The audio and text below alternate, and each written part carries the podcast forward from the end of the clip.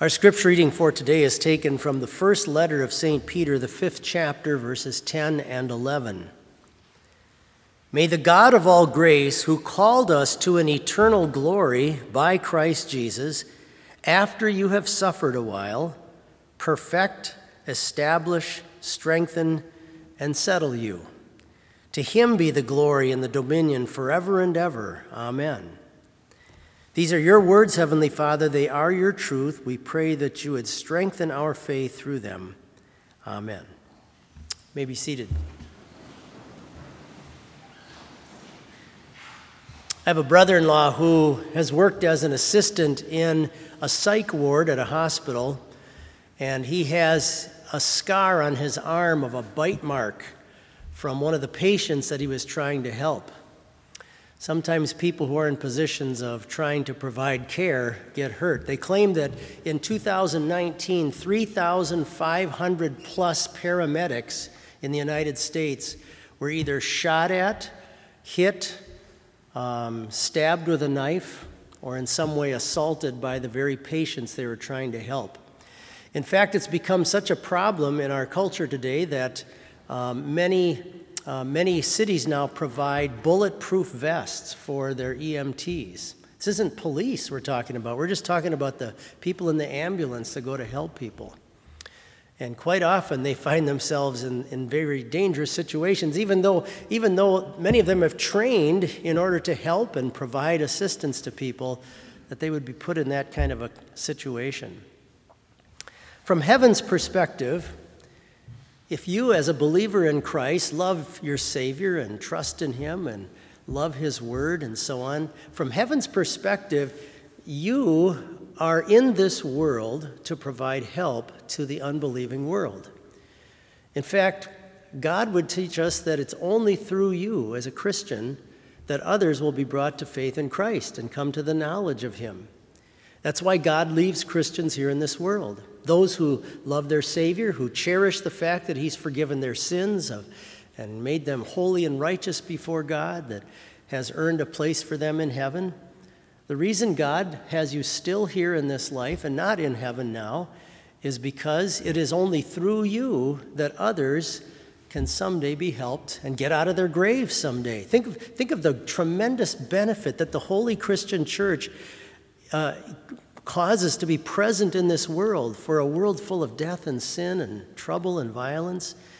That here are God's believers, His faithful, that He's given the gift of faith in Christ in their hearts to be a benefit to the world. And yet, that same world and culture hates them, hates Christians, ridicules them, mocks them, makes it hard for them at times to continue in their faith. So hard that some Christians just give up and they can't take it. Just like probably there are some EMTs that have quit their jobs as well.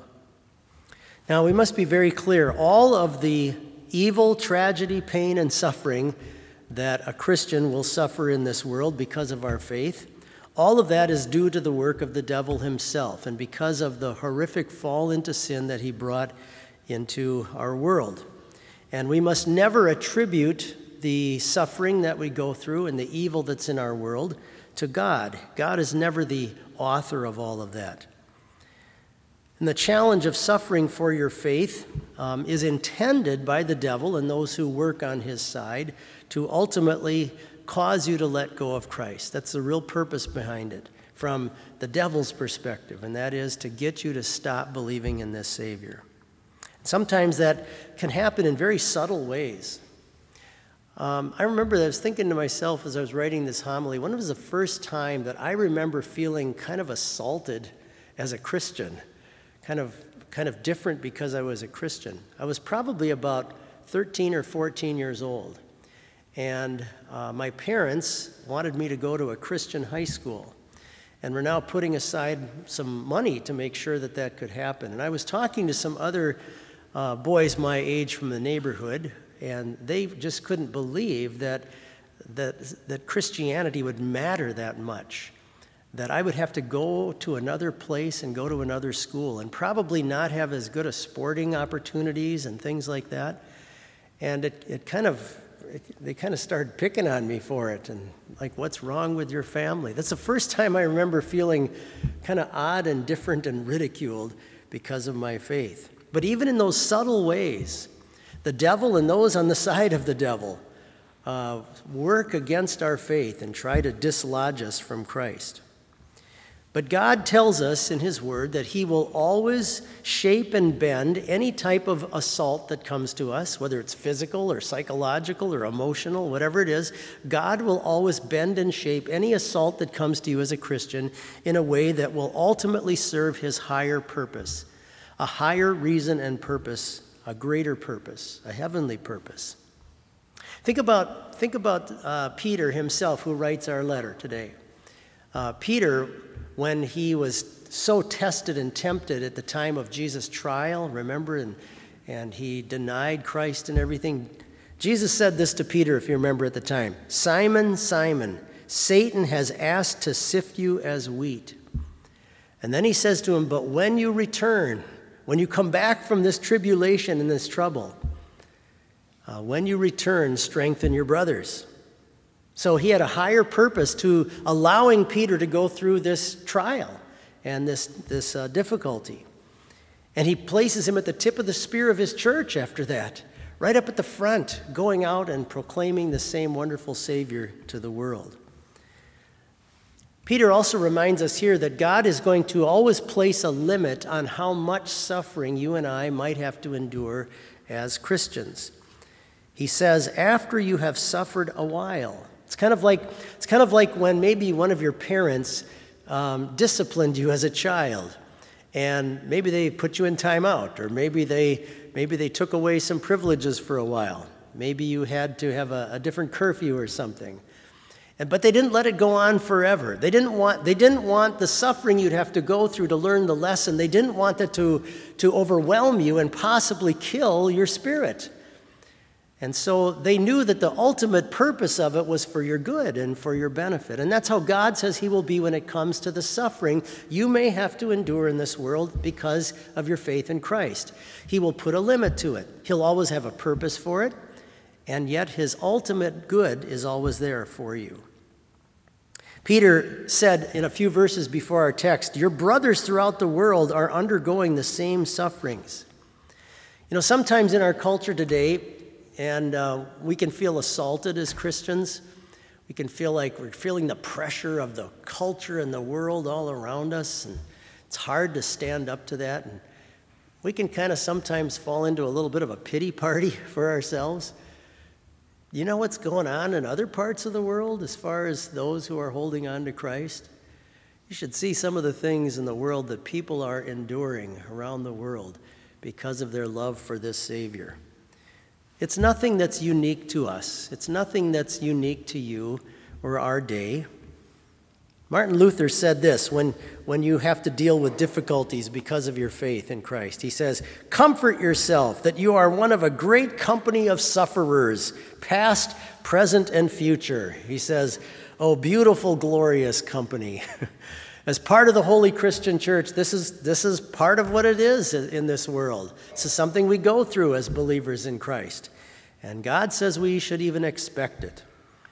But Peter says that through all of this, God will perfect, establish, strengthen, and settle you. Those are four interesting words perfect, establish, strengthen, and settle you, to, to put you on a firm foundation. He will use all of this to make your faith even firmer in that wonderful Savior. And Peter wants us to remember here that God is ultimately in the final control, and He is above all of this and has His purpose to it. You know, the, the holy Christian church in this world may shrink in your lifetime. There may be fewer Christians possibly in your lifetime. As you're going to church, there might be less people in your congregation through the years. And we might feel oppressed by this culture around us and things. But understand this Jesus says that the gates of hell can't kill his church. And so, this, this puny culture that we're living in certainly can't kill his church either. And Peter reminds us, he says, The God of all grace who has called you to an eternal glory. In other words, the purpose of all of this is God who is the God of grace that's given you his undeserved love in Christ, is going to pull you through all of this to that eternal glory. That, that's ultimately what will get you through any suffering that you have to endure because of your Christian faith. Right now, there are thousands, maybe ten thousands or hundreds of thousands of souls in heaven who would have been in hell had it not been for the tribulations that they faced in this life that God used to keep them in their faith in Christ and clinging to His Word.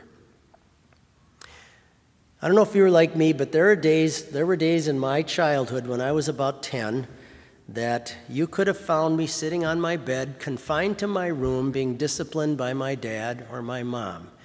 And there might have been a moment at that time, if you asked me, if, I, if my parent loved me at that time, that I might have said, I don't know, I'm not so sure. Later on, however, and now as an adult, I clearly see the benefit of all that, and I see the love that is in all of that as well. When you and I finally arrive in heaven by God's grace, through faith in Christ, we're going to look back on the trials and difficulties we faced, maybe even because of our Christian faith, and we're going to realize that even there, God's love was bringing us through all of this, and that was all there for a good and better purpose. The author of Hebrews says, No discipline feels right at the time, but later on it produces a harvest of righteousness. So your Lord says to you today, Be faithful unto death, and I will give you the crown of life. Amen.